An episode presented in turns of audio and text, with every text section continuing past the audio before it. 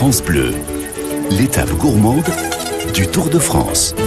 Et vous le savez, sur France Bleu, on aime vous faire vivre ce Tour de France, cette grande boucle, mais dans Étape Gourmande, on le fait à notre façon, grâce à Nathalie Elal, qui elle suit le Tour de France avec une fourchette et un couteau dans la poche, puisque elle, ce qui nous intéresse, et ce qui l'intéresse elle surtout, c'est la gourmandise et l'histoire des plats et de nos spécialités.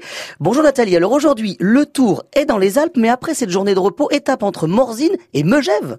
Bonjour Loïc, oui, et puis comme nos coureurs partent à l'assaut des montagnes, bah, j'ai prévu la, dose de glucose pour les requinquer.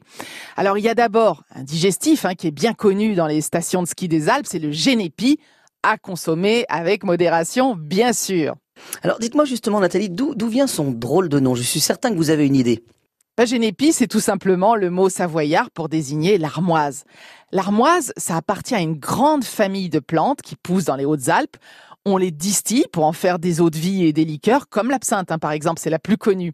Au Moyen Âge, des moines mélangent des tiges et des fleurs de génépi à d'autres végétaux, à de l'alcool et puis à du sucre, et puis ils font macérer le tout plusieurs semaines. Et puis sous la Révolution, il y a un certain Charles Meunier qui récupère la recette auprès d'un religieux, tout est possible sous la Révolution. Il ouvre sa propre distillerie à Voiron, dans l'Isère, et c'est là qu'il va mettre au point la fameuse liqueur de Génépi, tonique et digestive. Sa création est immédiatement reprise par des concurrents, mais c'est seulement lors de l'entre-deux-guerres que le Génépi des Alpes devient incontournable. Les stations de ski sont à la mode et puis un petit digestif pour faire passer la fondue et la raclette, c'est le bienvenu. Alors le gâteau de Savoie, c'est le plus ancien des gros gâteaux connus. Il est plutôt léger et aérien pour un gâteau. Sa pâte, elle est simple. Hein. C'est des œufs, du sucre, de la farine et une pincée d'anis ou de safran. Et ce sont les blancs battus qui lui donnent toute sa légèreté. Et cette astuce, on la doit, là encore, à un religieux.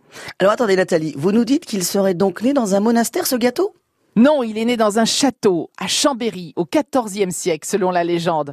Mais quand il est inventé, bah, sa pâte elle est lourde et épaisse parce que les blancs et les jaunes sont mélangés ensemble.